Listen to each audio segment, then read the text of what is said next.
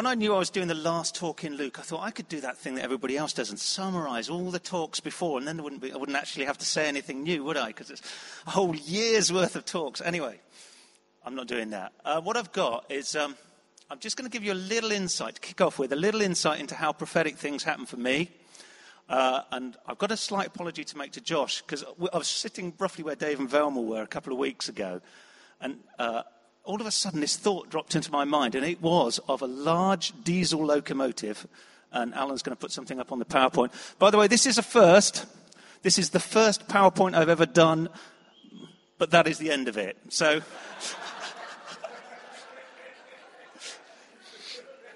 So, in contrast to all the religious art and things like that that have gone up on, on PowerPoints, here's a picture of a large diesel locomotive and several wagons from uh, behind it. Well, two large diesel locomotives, actually. And it turns out there's 200 wagons behind it. You can actually see this as a YouTube video. I have done so. And it gets very repetitive. very repetitive indeed, because the wagons go. And then uh, it does cut to a guy driving along in a car with a dog in the car, and the dog's barking. Anyway, if, you want, if you're interested, I can give you the link. But um, I'm guessing most of you probably aren't. So, uh, anyway, there I was. I was sitting there, uh, standing there, worshipping on the other Sunday morning. And it was like all of a sudden, uh, I had this picture, this image in my mind, this mental image of that. And what Helen says about me is when I see things or when I think things, it's often pretty transparent in my face. And so I'm sorry if I put you off worshipping because I was going, what is that? Why, you know, here we are in the presence of God thinking what a good God we've got, what a wonderful Savior Jesus is. And then you see a diesel locomotive in your mind. It's a little bit, well, actually, not many people are laughing, so maybe you all have this sort of experience. But there I was, stood. I was more sort of down at ground level, and in my hand, I had a lever. And lever was like one of those things that goes into the bit that, that makes the points move. Everybody's looking. Do you know what points are? Yeah, good, right. well, it's just that when you get into engineering stuff, sometimes you, I do leave people, you know, I can talk about thermodynamic. Uh, anyway, so yeah, you make the points move. And there I was with this lever. And it, I it was like I had the power by moving this lever to change where this enormous locomotive was where it was going. You know, you watch these videos and the thing's sort of there going, and there's power there. There's an awful lot of power. You think there's 200 wagons. Those things are massive. I mean, it's a good job Western Australia is a big place. The amount of mud and iron ore and stuff that comes out of the ground and fills those 200 wagons long. It's long. There's a lot of power. There's a lot of stuff there. And with this thing in my hand, I could affect where it went. And it took me a little while to work it out. But anyway, I'll come back to it. So now you know why. If I'm suddenly looking a bit out of it when, I'm, when you're leading worship, sorry, Josh. It could be that. or it could be that I'm just unspiritual and, uh, and whatever. But anyway, we're going to read um, uh, from Luke 18. But just so you know, um, in Luke 17, verse 20, a Pharisee comes up to Jesus and says, So when's, when's the kingdom of God going to come? When's God's rule going to come? When are things going to be done the way God wants it to be done? I'm not really a great expert on first century uh, Palestine and what it was like to live there, but I can't imagine that it was, even by today's standard, particularly just. Um, Jesus talks about some Galileans that went up to Rome, and the ruler, the boss, quotes, mixed their blood with their sacrifices. So I'm not sure what they'd done. But it doesn't sound like they'd done anything particularly wrong from the way it's reported, and they were just killed at the time they went up to make a sacrifice in the temple. Basically, might was right in those days. And um, so, and basically, if you were a Jew, you were weak in those days. And so the Pharisees saying, When's God going to come? When's God going to sort it out? When's the kingdom of God going to come? And Jesus says to him, Well, actually, the kingdom of God's in your midst. It's right here, right now. Your time to respond to the kingdom of God is here and now. And then he starts talking to the disciples about the coming of the Son of Man, which is something that's going to happen at the end of time when Jesus comes. and establishes God's kingdom on earth, God's rule, God's reign here in a way that's profound, where things are done the way, like things are done on earth the way they are in heaven. Everything will be put right. Death will be done away with. Sickness will be done away with. Injustice will be done away with. It's going to be absolutely amazing. But we, we've not made it there yet. And so Jesus, is, uh, so Jesus goes through all this stuff, and then he, start, and he t- tells them a parable about keeping praying and not giving up in this time, in between when Jesus comes to sort it all out, and now that we've had a chance to respond to the kingdom of God in our own lives, to put God's rule in place in here. So let's read the passage. I feel a little bit naked, but this is um, not physically, you understand. Um, but my, I, this is the Bible here. It's just my eyesight. So I would normally like to have brought my Bible, opened it up. But so do believe. Anyway, Luke 18, verse 1. And whoever asked me to speak on this parable, I just want to say thank you because you, it become very clear. It's very clear what it's about. And I don't speak in church that often, and it's ever so obvious what I'm supposed to say. So, and he told them a parable to the effect that they should always pray and not lose heart. He, and he said, In a certain city, there was a judge who neither feared God nor respected man, probably didn't mind a bribe. And there was a widow in that city who kept coming to him, saying, Give me justice against my adversary. For a while he refused, but afterwards he said to himself, Though I neither fear God nor respect man, yet because this widow keeps bothering me, I will give her justice, so that she will not beat me down by her continual coming. And the Lord said, Hear what the unrighteous judge says. And will not God give justice to his elect, who cry out to him day and night? Will he delay over them? I tell you, he will give them justice speedily. Nevertheless, when the Son of Man comes, will he find faith on earth? And then there's another parable that was in the passage I was given. And he also told them this parable to some who trusted in themselves that they were righteous and treated others with contempt. Two men went up to the temple to pray, one a Pharisee and the other a tax collector. The Pharisee, standing by himself, prayed thus God, I thank you that I am not like other men, extortioners, unjust, adulterers, or even like this tax collector. I fast twice a week. I give tithes of all I get. But the tax collector, standing far off, would not even lift his eyes up to heaven, but beat his breast, saying, God, be merciful to me, a sinner. I tell you, this man went down to his house justified rather than the other. For everyone who exalts himself will be humbled, but the one who humbles himself will be exalted. In these two parables, I, I said there's two people fa- facing a massive challenge. Actually, there's three people facing a massive challenge. First parable, there's a widow. Widows were very poor, had no national security or anything like that, no income. The only way she could get justice is by banging on the door of this unjust judge, banging and banging and banging. And that's what she did. She was impossible. It was impossible for her to do it by herself, to sort it out by herself. In the other one, the person that's aware he's got facing a massive challenge is the tax collector. He's aware that his life would not enable him to stand before the, the living God who's pure and righteous and holy. You know, when we cry out for justice, sometimes I think we probably need to be crying out for mercy as well, don't we, for ourselves. I might want to, I might, I'm very aware sometimes of the injustice to me in any given situation.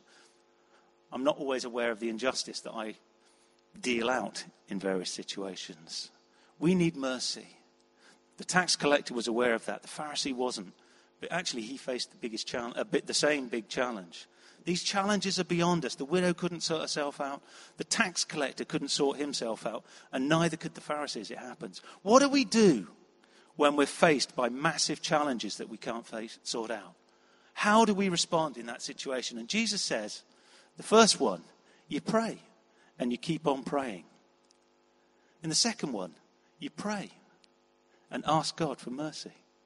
When we're faced with our inability to relate to God, we pray. When we're faced with situations that we can't overcome, you pray. Jesus said we should pray and not lose heart. I've got to make sure I get the right side of these uh, pieces of paper. Right. So if we go back to the, situ- the picture of the freight train, what makes a difference? You know, we want to see God's power coming down our streets. We want to see God's healing touching the people we pray for. We want to see people crying out to God for forgiveness.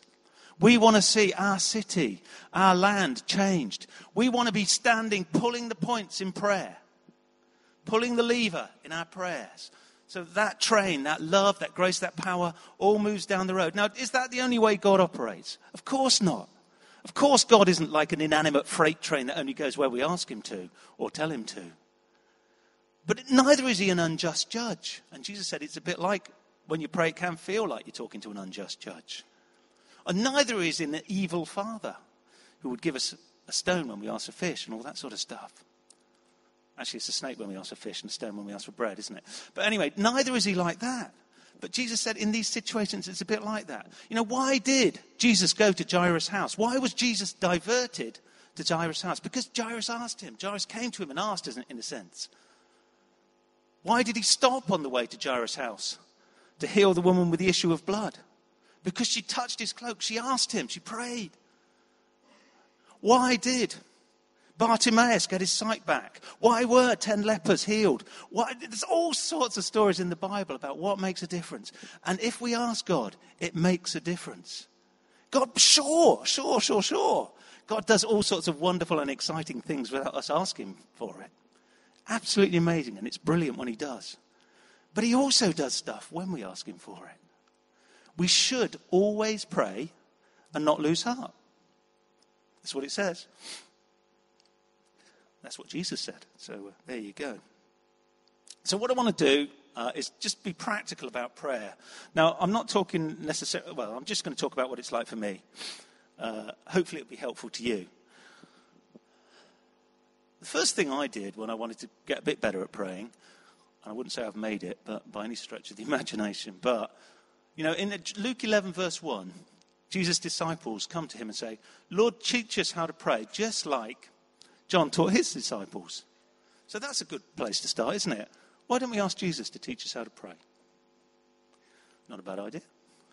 That's what I did. And what I, what I found is very, very helpful as I've prayed that prayer and gone down that route is trying to establish some routine, some routines in my life. One of the things, oh, a long time ago, before some of you were born probably, um, I went to a meeting in Bracknell, of all exciting places. And um, there was a guy called um, Mike Bickle, I think his name was. It was Mike Bickle, wasn't it? Anyway, Mike Bickle was preaching in Brack- Bracknell, and he said, unanointed prayer counts. Unanointed prayer counts. Now, I'm a, I don't know if you realize this, but I'm quite an inspirational person, and I love it when I'm praying and I sort of connect and go, Yes, isn't God wonderful? It's fantastic. Lord Jesus, we really want to help you to, uh, sorry, we really want your help to see all these people saved and people, all sorts of stuff happening. But sometimes it, it doesn't work like that. Is it worth praying when it isn't working like that? Yes. Unanointed prayer counts.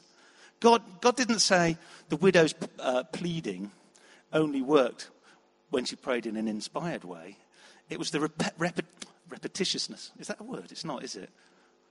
The repetitiveness, thank you, of her making a request day after day after day.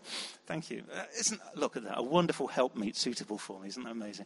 Um, so, uh, yeah, on and on and on. That's what made the difference. That's what made the difference. And, um, yeah, that's what we need. Unanointed prayer counts, repeated prayer counts. You don't have to feel excited all the time. And some of the routines I've got into I've been very helped by a guy called Dave Smith, who's going to be at oh, all sorts of Salt and Light conferences recently. And he talked about having a place, a time, and a pattern to pray in. So, the place, when Jesus talked about praying, he, he said, Go to a small room, go and lock yourself in the cupboard almost, and pray. Matthew 6 and 6. When we're praying, first and foremost, it's between God and us. We're not putting on a show. We're not standing up. We're not you know, trying to be the Pharisee and pray the best prayer, or even me and pray the best prayer in a meeting. We're trying to be having our relationship with God. That's where it all kicks off. A relationship with God. Matthew 6 6. time. Um, Peter and John were going to the temple at the time of prayer in Acts 4, I think, maybe. Uh, anyway, they were definitely going to the temple at the time of prayer. And at that time, there was a beggar at the gate uh, who was lame, and an amazing miracle happened because they were going to the temple at the time of prayer. Actually, the, the beggar asked as well, by the way. Uh, they were going to the temple at the time of prayer. Cornelius was praying at three o'clock in the afternoon when an angel appeared to him. Three o'clock in the afternoon was a time of prayer. There's a routine there. For me, the routine, I've got two routines. One is um, when I get up. I like to pray when I get up. I find that the most helpful time for me, um, not three o'clock in the afternoon. The other thing I do um, is I, I tend to pray the Lord's Prayer whenever I get in the car. It's my job. I get to do a lot of driving around, often quite short journeys. So I'll get in the car, turn the ignition on, and say the Lord's Prayer if I remember. And most times I do. So, yeah, what I do is I um, get in the car, do, say the Lord's Prayer, if it's the first thing in the morning, then I put on my Singing for Snorers CD, vocal exercises, which has been a great blessing to my wife. I'm just, look, I'm just telling you about my life. Eh? And then, um, often as not, I'll try and pray in tongues after that. So I'll be driving along praying in tongues. Sometimes I get distracted and you've got to do a bit of driving, but um, just, you can always start again. People say, oh, I start when I pray in tongues in the car. Well, it's all right. I didn't understand it before, so I'll start again. I don't, won't understand it going forward, probably, but um, I can carry on. I can start again. Doesn't really matter. So that's what I do. And the last thing I want to talk about, so that's um, a place. So for me, it's the car and um, first thing in the morning at home, I've got a chair I sit in. I don't, I don't know why, but I've got a special chair I sit in to do it. There is a sort of glory shine around this chair, actually. Not really, not really. Uh, and then the last thing is a pattern, a pattern of prayer. And uh, going back to Luke 11 really helped me because Jesus said, when you pray, say, Father, hallowed be your name. So I thought that was a bit of a clue for me. Now, a lot of people, other people might not find it so helpful to keep praying the Lord's Prayer, but it works for me. Jesus said, pray this, say this, Father, Hallowed be your name. Your kingdom come. Actually, in Luke, it doesn't say your will be done. Give us this day our daily bread and forgive us our trespasses as we forgive others who have debts against us. Say that. That's easy. It's really easy. And Jesus said that's what to do. Focuses us on relationship. We start off with the Father. Now, I know Father can be difficult for some people, but God is the Father who inspires all fatherhood who breathes all fatherhood, who is the one. It's in Ephesians. He is the one that it brings fatherhood. He is our Father. He is the one who gives us life. He is the one who gives us hope. My dad was a good dad. I was lucky. I was blessed in that respect. But now he's dead. He can't help me anymore. My living Heavenly Father is continually good to us, He's continually kind. He's continually. My dad was a human dad. He's limited, a man. My heavenly Father can do all sorts of incredible things and does. But he's a Father that loves us, a Father that cares for us, a Father that's there for us. Relationship. We come to a Father. That's how we kick off. Father. Hallowed be your name. Let's praise him. He is good to us. He is kind to us. Let's give him the glories due. That is a reason worth living for. His glory, his all the good things that we know he wants to do. You know, all that rightness that he wants to do on earth, all that justice we want him to bring in now that we keep praying for, that he's going to bring in totally at the end of time, but we're praying for a little bit of it to come in now or a big bit of it to come in now. Yeah, let's have him. Let's praise him. That's worth doing it. It's worth seeing people set free. It's worth seeing people not imprisoned or worse for preaching the name of Jesus around the world. It's worth praying for those things. It's worth praying for that he could be glorified. Let's pray for things to change in line with God's will. Let's do it. Let's pray for healing. Let's pray for people to become, be saved as a result of the work of our missional communities. Let's pray for our friends to come to know Jesus. Let's pray for transformation in our city. Let's pray for David Cameron. Cameron. He's got a tricky job. You might not agree with his politics, but let's pray for him. It's better if he does the right thing than if he does the wrong thing. Let's pray that he does the right thing. Won't do any harm. Might do some good. Let's keep praying. Let's pray for him. Your kingdom come. Your will be done on earth as, it is in heaven. Provision. Give us this day our daily bread. Let's pray. Let's pray for more. Let's pray for the food that we need. Let's pray for enough and enough to give away. Let's pray. Let's pray. Let's look to our Father who loves us and cares for us and wants to give us so many good things. Let's ask for forgiveness. We need it. We need it. You know, we don't bung it up front and come to God and say, I'm evil all the time. You come to your Father and your forgiveness in the pattern that Jesus gave us is down the list. But let's pray it. Let's ask for forgiveness. We need it. We are people in need of the grace and mercy of a loving Heavenly Father. Let's ask for it. And let's ask for protection. Let's ask. Don't lead us into temptation. Do you know the easiest temptations to face, uh, sorry, to deal with, to reject, are the ones that I never have to face? it's never a problem to, for me to avoid those. If I've never had a cake placed on my seat on a Sunday morning meeting, it's not a problem for me not to eat it during the worship. It's not a problem. Let's pray that God doesn't lead us into temptation. Isn't that a kind thing for Jesus to, to ask us to, to suggest we pray? I like that. I like it. So that's um, uh, a routine in prayer that I think we'll find helpful if we can put it. As, that's really helped me. I think asking God for some practical steps and practical measures to put a routine into your life of prayer could be really, really fruitful for you.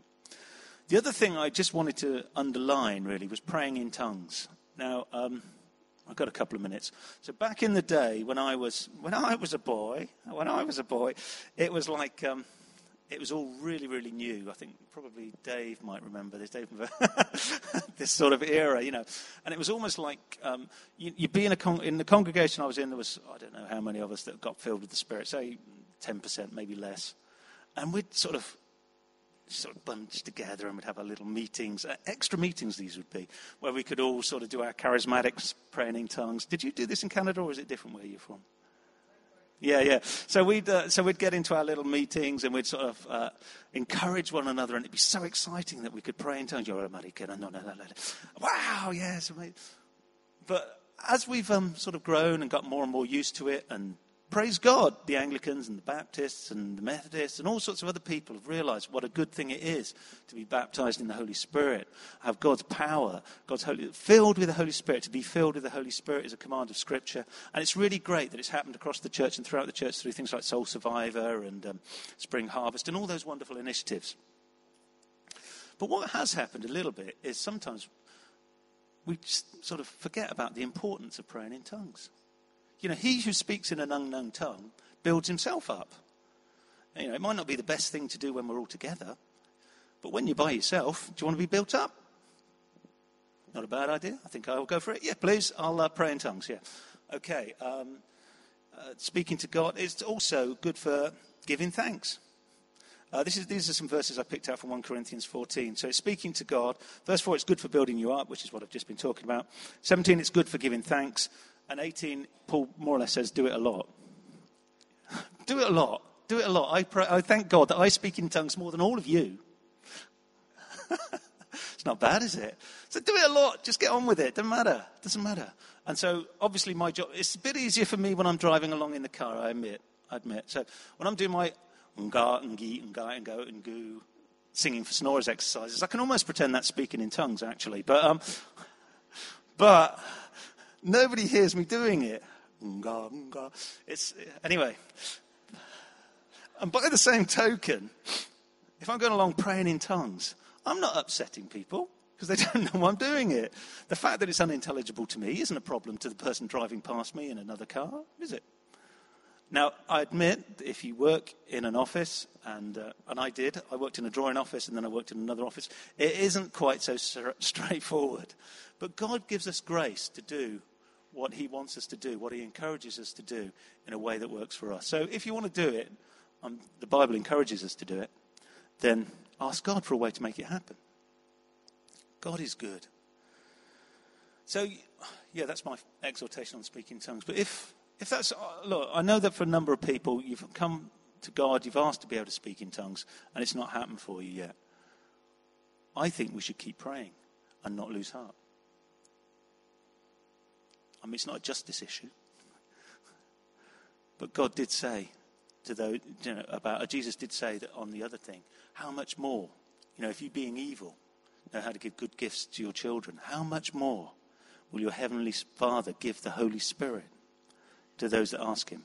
And it's the Holy Spirit that enables us to speak in tongues, to pray in tongues, to sing in tongues. Let's ask for it. So, in conclusion, keep praying and don't lose heart. Um,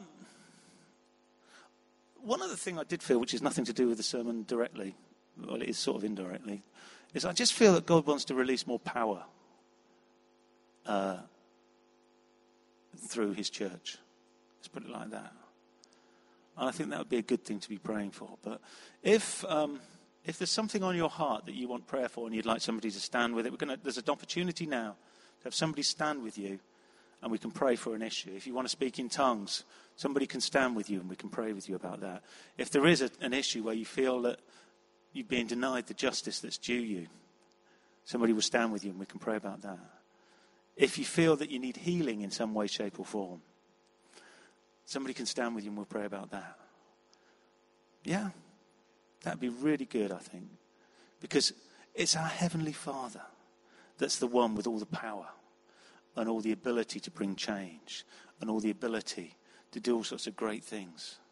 What we're doing is we're standing like a person at the points, pulling the lever and saying, God, come down this track. Come down this track. Come into the life of Josh Wells. He needs it. no, it's brilliant. Well, you do, but um, I say that because he. Anyway, it doesn't matter. Before I dig, before I dig a bigger hole, he's a good mate, and that's how I feel I can get away with it. That's what I'm trying to say. But come down this track, Lord Jesus. Come down. Let's come down on Josh. Come down. Come down. Come down this line, Lord Jesus.